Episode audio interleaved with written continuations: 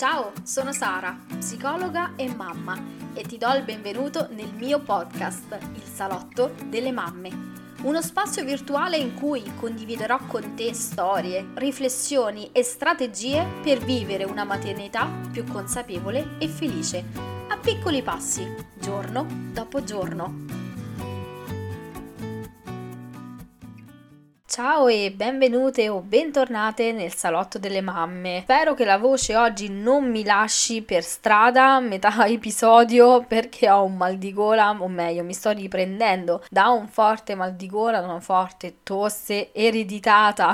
gentilmente da Elia, ma come sentirete la voce è un pochino rauca, quindi spero che non mi abbandoni durante l'episodio, quindi spesso sentirete delle pause per riprendermi e questo episodio lo registro registro praticamente all'ultimo secondo perché vengo appunto da una settimana molto intensa in cui ho dovuto ehm, lasciare eh, andare il lavoro eh, per due giorni, quindi questi, questi giorni si è accumulato tutto, tutto quello che non sono riuscita a fare la scorsa settimana, compreso la, la, registrazione di questo episodio del podcast. Quindi arrivo, ce la faccio. Sapete che il podcast per me ha priorità su tutto, ci tengo particolarmente a questo spazio e so che anche voi lo aspettate ogni mercoledì, quindi farò sempre il possibile per far sì che esca puntuale ogni mercoledì mattina alle ore 7. Questo episodio nasce da una riflessione situazione che è appunto caturita da due consulenze avvenute di recente in cui entrambe le mamme mi hanno raccontato di sentirsi smarrite e confuse quando leggono opinioni contrastanti sull'educazione, sul sonno infantile, sul maternage, sull'allattamento, eccetera, eccetera. Così mi sono decisa di affrontare il tema del overloading information, ovvero l'essere sopraffatti dalle mille informazioni sulla genitorialità. Ogni giorno lavoro lavoro con mamme e genitori che desiderano lavorare su di sé, che desiderano migliorare la relazione e la comunicazione con i propri figli, ma sono tutti accomunati da uno stato d'animo costante, ovvero questo senso di smarrimento, questo senso di inadeguatezza, questo senso di colpa, di insicurezza e spesso si sentono messi sotto giudizio da quello che leggono eh, sui social in particolar modo. E tutto ha inizio quando scopri di essere incinta e inizi a cercare cercare qualsiasi tipo di informazione sul motore di ricerca, dalle informazioni sanitarie, dalle informazioni ad esempio sull'ospedale, a informazioni sulla gravidanza in generale, su cosa accade nei diversi mesi e inizierai poi piano piano a, a prendere informazioni per preparare il corredino, capire cosa serve a un neonato e, e a fare anche qualche acquisto. E entrando poi sui social inizierai con molta probabilità o hai iniziato a seguire diversi profili di altre donne, mamme in attesa o comunque già già mamme che raccontano la propria esperienza e magari anche qualche professionista del settore. Quando nasce poi il bambino o la bambina inizia a sperimentare i primi dubbi cioè questi in realtà iniziano già dalla gravidanza, però dopo la nascita si fanno molto più persistenti, molto più frequenti e in certi momenti è davvero difficile anche gestire determinate situazioni, determinati momenti con i propri piccoletti e ti senti sola, cioè inizi a sperimentare quella solitudine materna, anche se magari hai tante persone vicino a te, ma potresti sentirti da sola. E cosa fai in questa situazione? Chiaramente cerchiamo un supporto e quello che non troviamo nel reale lo cerchiamo nel virtuale, che sia il gruppo di mamme della zona su Facebook oppure una mamma blogger o una serie di mamme blogger che seguiamo o il video di un professionista che ci dice cosa fare in quella determinata circostanza, comunque siamo alla ricerca di un supporto. Il che da un lato è un bene, perché magari puoi trovare quella condivisione, quel supporto che nel reale non trovi e quindi magari inizi a sentirti meno sola, perché ciò che tu vivi eh, vedi che lo sperimentano anche tante altre mamme o neomamme. Allo stesso tempo puoi trovare qualsiasi tipo di informazione sul web e sui social che proviene da qualsiasi parte del globo e trovi davvero a volte la qualunque C'è chi dice che bisogna coinvolgere il bambino creando delle attività, chi promuovendo il gioco autonomo, chi ci dice che ha bisogno di annoiarsi,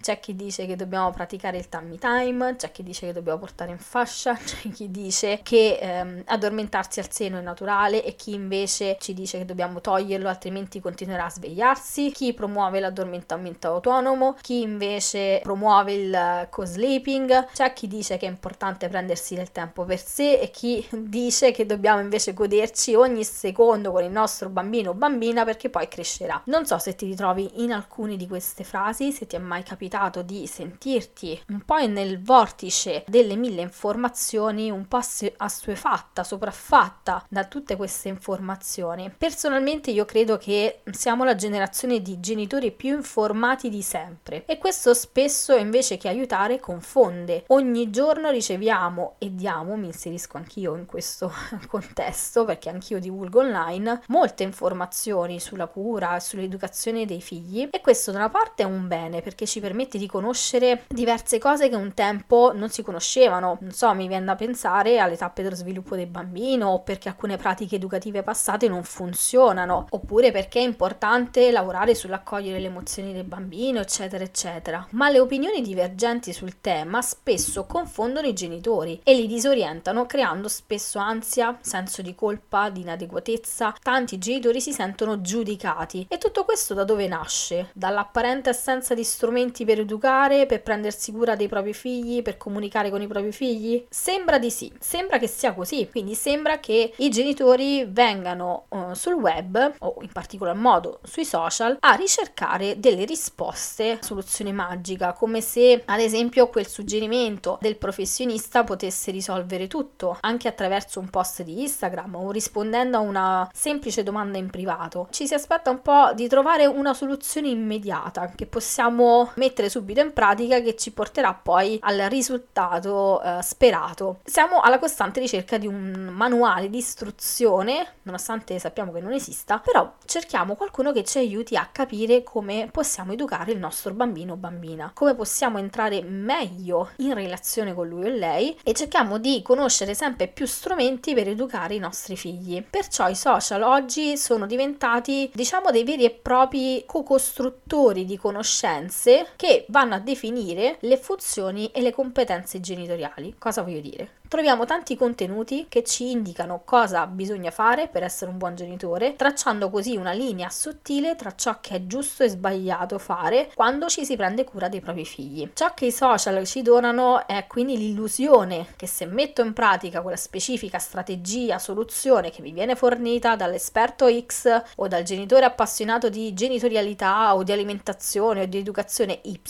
mi farà sentire più sicura, più sicuro nel mio ruolo genitoriale e quell'illusione andrà a calmare la mia ansia e il mio senso di insicurezza all'inizio, apparentemente. Tuttavia, quando proviamo a mettere in pratica magari quella specifica strategia che mi è stata consigliata, essa non si rivela efficace ed efficiente per me, per la mia situazione, per la mia famiglia, per il mio bambino, per la mia bambina, questo mi farà sentire frustrata, inadeguata e magari penserò anche che sto sbagliando come genitore, che non sono in grado di essere un buon genitore, che non riesco ad essere essere un buon genitore e che magari anche mio figlio o mia figlia è sbagliato o sbagliata. Quindi continuiamo a perseguire quell'ideale di genitore perfetto che oggi ci viene fornito da delle norme che vengono condivise all'interno dei social e quello che ad oggi stiamo perseguendo è una genitorialità intensiva che promuove un modello genitoriale ben specifico con delle qualità e delle caratteristiche ben specifiche a cui tutti devono attenersi perché ad oggi questo è normale e chi non rispetta queste caratteristiche è anormale in qualche modo. Faccio un esempio che ad esempio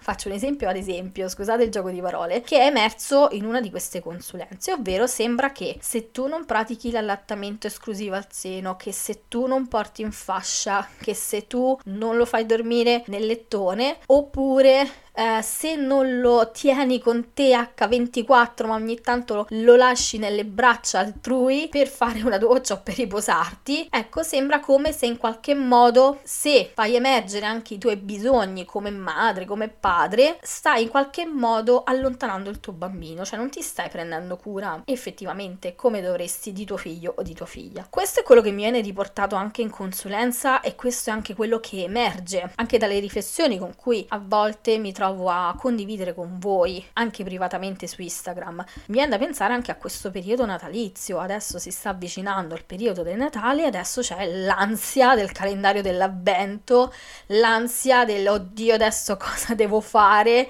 e se non lo faccio cosa succede? Ma di questo ne parlerò prossimamente. Però è, è un po' questo, cioè se ad oggi quello che io vedo, se non faccio baby shower, se non faccio tutto quello che di norma deve essere fatto come il calendario dell'avvento, come l'elfo, lo scervellarmi di che cosa deve fare questo elfo, sembra che se non faccio questo non sono una brava mamma, non sono un bravo papà, non sono un bravo genitore. Tutto questo modello di genitorialità intensiva va a svuotare le nostre capacità genitoriali e in qualche modo non ci permette di poter scegliere in modo consapevole che tipo di genitore voglio essere per mio figlio o per mia figlia. Personalmente credo che tutti noi genitori oggi abbiamo bisogno di una guida piuttosto di qualcuno che ci eh, dispensi strategie, consigli, tips, tecniche, strumenti uguali per tutti, ma qualcuno che sappia cogliere l'unicità di quella specifica famiglia e a mettere in pratica quello che sentono e apprendono e sappia declinare sui suoi ritmi e tempi un modo di essere genitori sostenibile per loro, che sia basato sui loro valori. Allo stesso tempo credo che ad oggi sia bello comunque conoscere e avere informazioni su tanti aspetti che riguardano il sonno, l'allattamento, la gravidanza, il passaparto, la genitorialità, l'educazione, che ci sia l'opportunità di poter condividere anche le, le proprie esperienze, perché questo spesso ci fa sentire meno soli. Allo stesso tempo credo che il sovraccarico di informazioni spesso contrastanti contrastanti ci porti allo sfinimento e a non capire più cosa sia giusto per noi. Quindi cosa possiamo fare per filtrare le mille informazioni che riceviamo ogni giorno? In primis osserva da dove arriva l'informazione, chi è che ne parla? È un professionista o un genitore appassionato di genitorialità, alimentazione o altro? Quello che dice è una sua opinione, si basa solo sulla sua esperienza oppure ci sono delle fonti scientifiche? Il secondo consiglio è quello che viene proposto detto è conciliabile con la tua vita, con la tua realtà, è affine ai tuoi valori, come ti fa sentire? Perché non sempre tutto quello che noi professionisti suggeriamo è applicabile per tutte le famiglie, perciò valuta sempre se ciò che viene detto fa a caso tuo oppure no. Il terzo suggerimento è quello di diffidare da chi ti dice che se non fai quello che sta professando, allora succederà qualcosa. Questo tipo di comunicazione non fa altro che creare allarmismo e non è ciò di cui hai bisogno, del tipo se non lo allatti succede questo, se non lo addormenti in questo modo succede quest'altro, se non porti in fascia succede questo, eccetera, eccetera. Parti sempre dai tuoi valori, dalle tue abitudini e dalle abitudini della tua famiglia e osserva sempre il tuo bambino o bambina. Il quarto suggerimento è quello di fare attenzione a chi fa diagnosi sui social e non è un professionista poi per lo più sanitario e si permette comunque di fare diagnosi a te o al tuo bambino o bambina. Ecco, le diagnosi si fanno eh, altrove,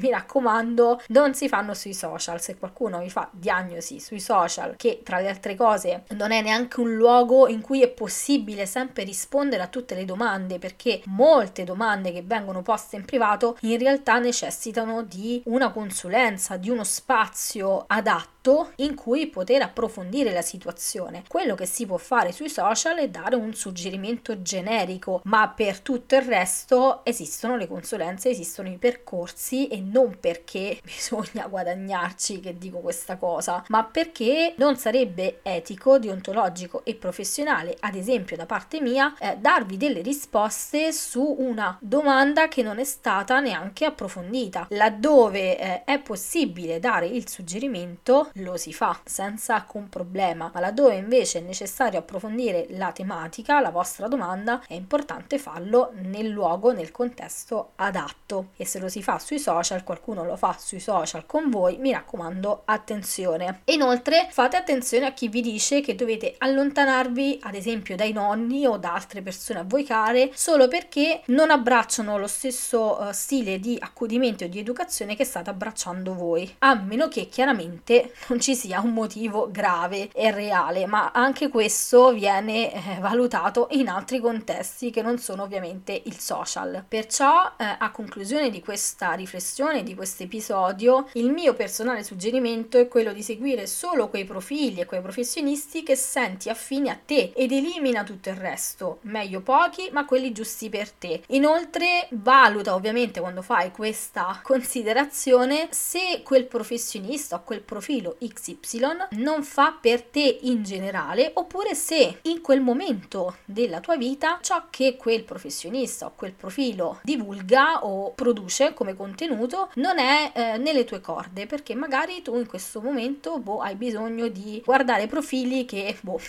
cucinano